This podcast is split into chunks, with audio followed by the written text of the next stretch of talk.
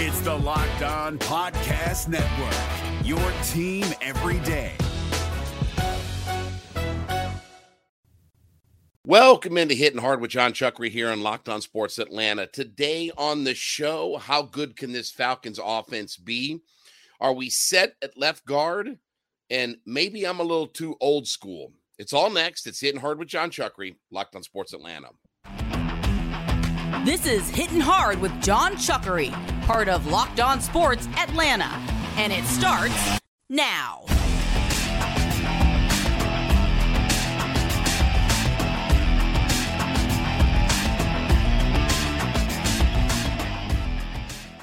Hitting Hard is brought to you by FanDuel Sportsbook, the official sportsbook of a Locked On. Make every moment more. Visit fanduel.com slash locked on today to get started. We ask you to subscribe or follow for free on YouTube or wherever you listen to your podcasts. You can get the latest episodes of Hitting Hard as soon as they become available. And then give me a follow on my personal Twitter page at JMCH316. So it is the question that everybody's asking coming out of the draft how good can this offense be for the Atlanta Falcons? Now that we have Bijan Robinson in the mix, who is going to not only just be a running back, they're going to use him as an overall weapon. Same way that they use Cordarrelle Patterson, right? you look at the idea of he'll catch balls out of the backfield, he'll run, he'll do all sorts of different things. The way that they want to use Kyle Pitts, right? the, the big the big buzzword, you know, uh, among offensive personnel for Arthur Smith is their versatility, right? So Pitts could be a guy that lines up wide, he could line up inside, you know, this, that, and the other, all these other good things, right? That that we look at as far as how good this team could be offensively. Now, last year, if you look, the Falcons finished at 16th. They they tied for 16th excuse me, 15th actually in the NFL in scoring last year, along with the New York Giants. They were 21 and a half points per game. So if you're going to be one of the elite offenses in the NFL, you got to get yourself into that 26 and above points per game number. So Cincinnati finished seventh in the NFL at 26.1 points per game if you're getting into that mark, and that's where Kansas City, Buffalo, Philadelphia, Dallas, Detroit, San Francisco, and then Cincinnati all lived. Can the Falcons be that kind of offense? I, I definitely think that they have the personnel to certainly be one of the more high scoring offenses in the NFL. Now, a lot of that is going to be upon Desmond Ridder and what his growth is. Can he be an accurate enough passer? But also, too, the idea of is Arthur Smith going to open this up a little bit? Does he? So, if you know, last year the Falcons were the only team in the NFL that called more run plays than they did pass plays. Now, obviously, there were definite limitations last year to what they could do on offense because of Marcus Mariota, right? There probably wasn't this great trust and faith in what Mariota could do. and you certainly didn't feel like you had the right trigger man in place at quarterback. Now you feel like you have a guy that can handle the workload and be a little bit more balanced on offense. So if Arthur Smith is willing to bring this thing over a little bit more toward the medium, so maybe, dare I even say, maybe 55 pass, 45 run. If he's willing to kind of go to that route to where he can use Robinson, he can use Jonnu Smith, he can use Drake London, Pitts, everybody, and he can open this thing up a little bit and maybe even take a few chances. You know, allow Desmond Ridder to kind of open up his game a little bit. I'm not saying huck it around 50 times a game. They're never going to be that. They're never going to be an offense that is going to be a prolific passing team, right? Like they're not going to go what Matt Ryan was in, in the middle of his career, where he was 600 plus attempts every single year, six, 700 attempts. And they're not going to be that kind of offense because, again, I don't think Arthur Smith wants to even be that kind of offense. I mean, he'll adapt to what his personnel is. But if they can control the clock, if they can move the chains, if they can pick up first downs, because too many times, you know, in their offense, and certainly when you look at what they can really be, they have to take advantage of their red zone opportunities. You know, when you have Jonnu Smith, Kyle Pitts, Drake London, multiple weapons at running back, there's no reason why you shouldn't be one of the more prolific red zone offenses in the NFL. Like even if that if even if you say to yourself that that personnel isn't necessarily designed to stretch the field and long distances, right? It's not Tyreek Hill on the outside who can stretch it 50, 60 yards, right? Or Davante Adams. I mean, a big time play. I mean, even if you don't think it's that kind of personnel, you would think that with Pitts, with Jonnu Smith, with running backs who can catch the multiple running backs who can catch the ball out of the backfield, that this could be an offense that should be lethal in the red zone. And obviously, you have an offensive line that can certainly run block for anybody in the league, right? The right hand side of your offensive line is deadly when it comes to run blocking. if Kaleb McGary can figure out how to pass block, and that's obviously a big if, but if he can become a good pass blocking offensive lineman to go along with what he is in the run game, and they can protect Desmond Ridder. You know, and even last year, if you look, Marcus Mariota, even though the sack numbers for him necessarily weren't really high because they didn't pass the football, they didn't put him in too much danger when he dropped back, but the percentage of sacks that he took on snaps was high. I think it was over 10% last year. It's one of the highest in the NFL. So, from a percentage standpoint, he was getting sacked frequently when he dropped back.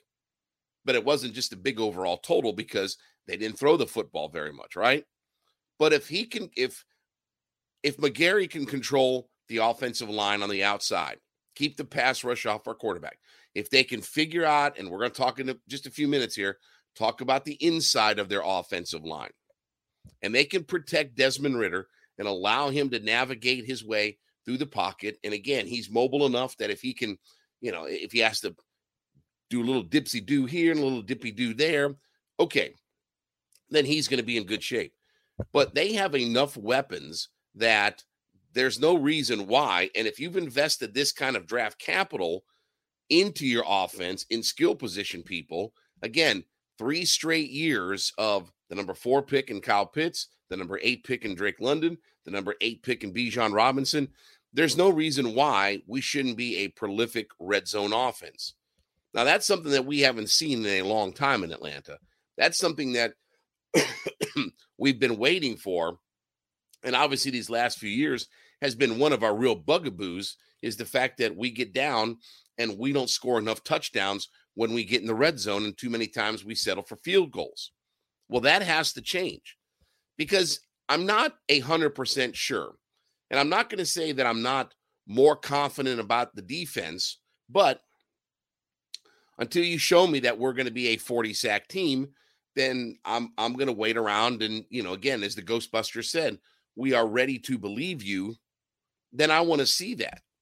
But until that point, we're going to have to rely on some of our offensive personnel and we're going to have to be an elite red zone offense. So if they can get that part of things figured out, use Pitts, use London. What I mean, we talked about this a few months ago, right? It was time. It's time for Kyle Pitts to be that unicorn that he was drafted to be, and that's not all on his fault, but part of it is his fault. Part of it's coaching. Part of it's Kyle Pitts' fault. Part of it's your quarterbacks. But again, there's no excuses now. When you have all of this offensive personnel and you've invested all of this draft capital into guys that can catch and run with the football, then you better be an elite red zone offense and you better be one of the top scoring offenses in the league. Can the Falcons add five points a game onto their total? Yeah, I think that they can. That may not sound like very much, but in the course of an NFL season, averaging five more points per game, think about how many one score games this team has been involved in over the last two years. That's huge. And if you can add five points per game consistently onto your offensive total, then there'll be good things that happen. And this will be one of the top offenses in the NFL. All right, let's talk about our friends over at FanDuel. As you know, FanDuel is America's number one sports book. And when you're a new customer to FanDuel, you go to fanduel.com slash locked on. When you're a new customer to FanDuel, you can get in on claiming your no sweat first bet, where you can get as much as a thousand dollars in bonus bets if your first bet doesn't win. So obviously, we're neck deep in baseball season, right? Braves had a doubleheader yesterday up in New York. They get ready to take on the Marlins now. More on that uh, here in a little bit. But baseball season is cranked up and underway. FanDuel allows you to go in and bet on everything from who's going to win to how many homers Aaron Judge is going to have to everything in between. So go to fanduel.com slash locked on. That's fanduel.com slash L O C K E D O N and claim your no sweat first bet where you can get as much as a thousand dollars in bonus bets if your first bet doesn't win. That's fanduel.com slash locked on and the no sweat first bet to get as much as a thousand dollars if your first bet doesn't win. FanDuel's the official partner of Major League Baseball. So, have the Falcons done enough to solve their left guard position? So, obviously, Matthew Bergeron was drafted as an offensive lineman in the second round. He's historically played tackle. He's played both tackle spots for Syracuse. He has practiced at the Senior Bowl as far as, as the guard position. So that's his only exposure to the guard position. So again, we go back to the discussion of Jalen Mayfield, Matt Hennessy, uh, Kyle Hinton, Justin Shaffer, Matthew Bergeron. Have they done enough at left guard? I still would have liked to have seen them get themselves a dedicated interior offensive lineman. Here's the thing that scares me about Bergeron.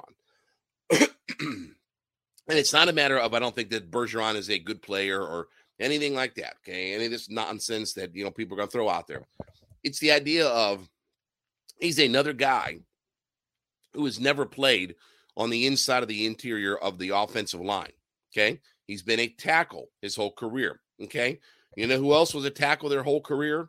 And you know who else was a guy that got thrown into and thrust into playing on the interior of our offensive line? That was Jalen Mayfield.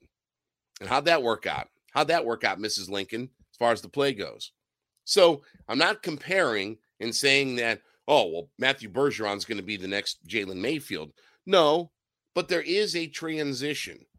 And, and obviously, unlike Mayfield, you know, if it's not there, don't force it. And I don't think that they will, but it felt like Mayfield was forced on us, right? And if if the only other option is, you know, if the only option I should say is Matthew Bergeron at left guard, okay. I mean, he's got the physicality. Six foot five, 322 pounds, right? He joked about over the weekend on his um, Zoom call uh, for introduction to the Falcons that he he was 318, but he ate enough chicken wings that he got up to 322 pounds, right? I mean, all good stuff, right? So he's a big dude when when you know he's he's a mountain of a man, six foot five, 322 pounds. but if it's not there, then don't force it. Even though that they may want Matthew Bergeron to solidify and win that left guard spot, don't force it. That's what happened with Jalen Mayfield. And, and can I tell you that I don't know that Jalen Mayfield was ever going to be a high caliber offensive lineman. Okay. I don't know if he was ever going to be a dominant player. Okay. I do know that once he got forced inside, they ruined his career. Now, look, maybe Jalen Mayfield can have the ultimate bounce back season. You know, again, it wouldn't take a whole lot for Jalen Mayfield to all of a sudden become just a competent offensive lineman because he was literally the worst offensive lineman in the entirety of the NFL the, the year that he played. But with Kyle Hinton, Matt Hennessy, Justin Shaffer, now Matthew Bergeron in the mix, I still don't know that left guard is a position that I feel great about. And that is and that is counting into the effect that I have Drew Dalman at center. and while Dalman may have played well at the second part of last year, I still have my issues about what Drew Dalman can be and what he is long term. I still have my concerns about what he can be as far as a starting center week in, week out, 17 games a year. But he's the guy that they drafted, right? He's their draft pick. He's the Terry Fontenot, Arthur Smith draft pick. And obviously, he beat out Matt Hennessy last year. And now Hennessy's looking at potentially playing guard. So I'm still not as sold on what we are at left guard. I wouldn't mind that, let's say, post June 1st, right? Because that's your next round of, of real cuts in the NFL. You designate guys as June 1st cuts, right? Before before they get into training camp and things like that. Wouldn't mind seeing the Falcons even add another interior offensive lineman as a veteran. I wouldn't mind seeing it, just like they did with Elijah Wilkinson last year. Elijah Wilkinson was a guy who hadn't played a lot of guard himself, but was kind of thrust into the guard position. You know, when when um, when um, uh, he was introduced as as an offensive lineman, they said that you know he was kind of joking about the fact that he didn't know if he was going to play guard or tackle or exactly what he was going to be. With that Wilkinson, that is, he didn't know exactly what he was going to play for this squad. so I hope they're not forcing things onto Matthew Bergeron because I don't want to do like they did with Mayfield and literally ruin his career. And I mean, I don't take that lightly. I mean, I'm saying that Mayfield is probably never going to be because last year was a lost year. You know, coming off the, the worst season in the NFL as an interior offensive lineman. Then Mayfield had all the back stuff and and all this, and uh, you know, I don't I don't know what's true, not true, but certainly, certainly he was in a position where he couldn't do a whole lot to help this team. So I hope the same thing doesn't happen with Matthew Bergeron. Don't force it. If it's not there, don't force it. Just because you may want to get your rookie in, you've got high draft capital invested in him. If you don't have, if you don't find that it's there, let's not take another offensive lineman and force him into a position that he's not comfortable playing. Go out and find yourself a veteran post June 1st and try to plug that player in there. Or maybe you spend some money if somebody's been cut that's a high dollar player because they're a cap casualty maybe you can get your hands on somebody that's pretty good to solidify that spot because we need all the good offensive linemen that we can all right we thank you so much for making hitting hard. Excuse me fighting a, a little bit of a throat issue. Thank you so much for making hitting hard. Your first listen every day. Make sure when you go in and listen to hitting hard that you leave us a comment and in whatever platform that you're on, leave us a comment that knows that tells us that you are an everyday listener to the show. So we thank you so much for being an everydayer, as we like to call them, listening in every day, five days a week. Let us know that you're one of those listeners to our programs. And obviously, we thank you for supporting our community and being a part of it and growing with us here as we're just a little bit past the one year mark of our anniversary as far as doing these shows. So we thank you as much, you know, for being a part of our growing community. Maybe I'm a little bit old school.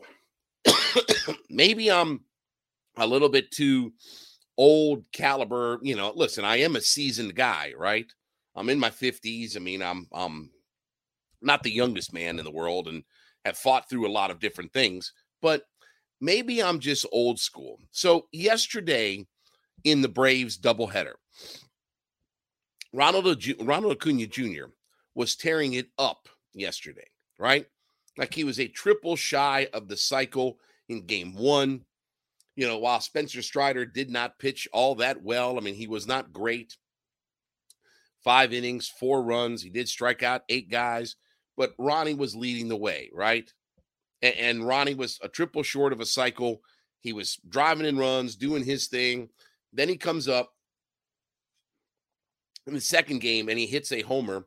Um, or I should say he was um uh, uh, I believe he hit the the home run in, I think it was uh, game two. No, yes, it, it was. Um, um, he, he in the first game, I should say, he launched a 448 foot home run that hit the third deck in whatever field that they play in. It's not Shea. It's I don't even know if it's Citi Field anymore, whatever. But he was doing his thing, and then he ends up getting plunked in the shoulder, and he has to leave the game. Now, we know that this has been a reoccurring theme for Ronald Acuna Jr. that he's gotten plunked multiples of times, right? That that he's obviously, you know, and he kind of, you know, had on, on the big home run that he hit, you know, he kind of slow trotted around the bases and different things like that. And Buck Showalter, who's the Mets manager, is is an old school guy, right? He plunked him. You know, he he ended up plunking him and, and he hit him on the shoulder, and Ronnie had to leave the game. And now he's day to day. Okay. I, I guess my frustration is we've seen this happen too many times to Ronnie. Okay. And if somebody needs to run out there for the team and take one for the team, if I if if if I go to, you know, and again, maybe Morton doesn't want to do it this way, you know, what have you. But if I need to go to a Charlie Morton who is pitching and say, hey, you need to drill somebody in the ribs, like you need to put somebody down on the ground in the ribs, can I tell you that the only way you're going to protect and enforce these kinds of things from your old school managers and such is to drill one of their guys. And if that means Charlie Morton gets knocked out, hey man, it's May 1st. Like it's a game in May 1st. It doesn't mean anything in the grand scheme of things as far as the 162 game baseball season. But, but maybe if you start to send a message to the rest of the league that we're not going to tolerate this, that we're not going to tolerate hitting my star player because of whatever perceived, you know, notion of he doesn't run the bases fast enough or blah blah blah blah blah whatever whatever the perceived notion is about Ronald Acuna Jr. If you go if you're not going to go in there and protect him when all is said and done, then you're going to get more of this, and especially from the Buck Showalters of the world. Because again, when you have an old school mentality, you know, whether it was Don Mattingly, whether it's Buck Showalter, you know, they come from a generation that played the game a certain way. And you have to, you know, reciprocate that old school mentality. And, and I know Snitker's a nice guy and he didn't want to do things and upset the apple cart. And I get all that, right? But, you know, as Robert De Niro said in A Bronx Tale, sometimes doing the right thing ain't doing the right thing. And at some point, we're going to have to start protecting Ronnie. You know, it's it's the it's the untouchables mantra right? From from the movie with sean connery and kevin costner you know? Like you have to you have to go eye for eye tit for tat right? He sends one of yours to the hospital you send one of his to the morgue. Now not literally you're not going to send a guy to the morgue but you understand what i'm saying. That you have to you have to kind of counterbalance that with the idea of we're not going to take this. Our star player's not going to get plunked even though whatever you think is this perceived perception of what he is or what he does or things like that. I'm not going to go to Ronald Acuna Jr. and tell him he's got to play differently. I'm not going to go to him and say, hey, you need to tone it down or you need to approach the game a different way. He is who he is. And that's what makes him a great player. But if you don't answer these kinds of things as far as making sure you protect your guys and such, then this stuff is going to continue to happen. You know, and, and we've seen it in, in baseball. And listen, Don Mattingly got away with this a long time. You know, if you look at over the years with the Marlins, I think that nobody was hitting Ronald Acuna Jr. at a higher rate than the Miami Marlins were. Like it was, it was a staggering percentage of when you look at how many times that he was hit in a major league season. And yeah, he crowds the plate and all this kind of stuff. Okay, I get some of that. But when you look at one team and their track record for how they handled Ronald, the numbers were staggering. Like the, the, the percentages of how many times he was hit by a Miami pitcher versus anybody from Philadelphia or LA or New York or what have you was staggering. And at times we didn't have an answer for that. And you saw it keep going and going and going and going. And it wasn't just a one year thing, it was multiples of years. Because if guys like that, you know, if the manager feels comfortable that he can send a message that way, then he's going to do it. And at some point, we're going to have to answer some of this stuff. And if that means you get tossed in early May as your starter, then so be it. If it means Charlie Morton gets tossed in the third inning of a game in May against the New York Mets, then he gets tossed. And and you you know, you go out and you know, you protect your player and you go from there. But I hope at some point we do start to send a message. And I'm not saying intentionally try to take somebody out, but you got to go tit for tat when you're old school, right? And maybe that's my mentality that in the old days, if you hit one of mine, I'm going to hit one of yours. And that's just the code and and you know the unwritten rules of how baseball was played. Maybe that's not right. Maybe the you know new millennium of you know we're all you know supposed to get along and you know we're all sensitive and we can cry our feelings out and all these good kinds of things. Maybe that's not the way baseball should be played. but if you don't answer some of this stuff, that's going to continue to happen. And I hope for the Braves' sake that Ronnie doesn't take the wrong pitch where he ends up not just hurt day to day, but he's out for an extended period of time because Ronnie does stir the drink when you talk about offense for the Atlanta Braves. He is that straw that stirs the drink. You've got to answer at times, got to be tit for tat and protect your player when all is said and done. All right, well, thank you so much for making Hitting Hard with Jon Chuckery your first listen. Make sure you go in and leave us a comment in the comment section of whatever platform that you're listening on and let us know that you are an everyday listener. So we thank you so much for always being part of our community and growing along with us as we're now a year into this thing. Subscribe or follow for free on YouTube or wherever you listen to your podcasts. You can get the latest episodes of Hitting Hard as soon as they become available. And then give me a follow on my personal Twitter page at JMCH316. Back with you tomorrow. This has been Hitting Hard with Jon Chuckery, Locked on Sports Atlanta.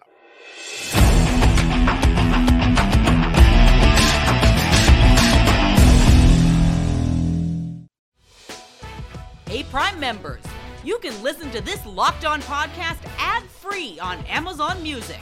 Download the Amazon Music app today.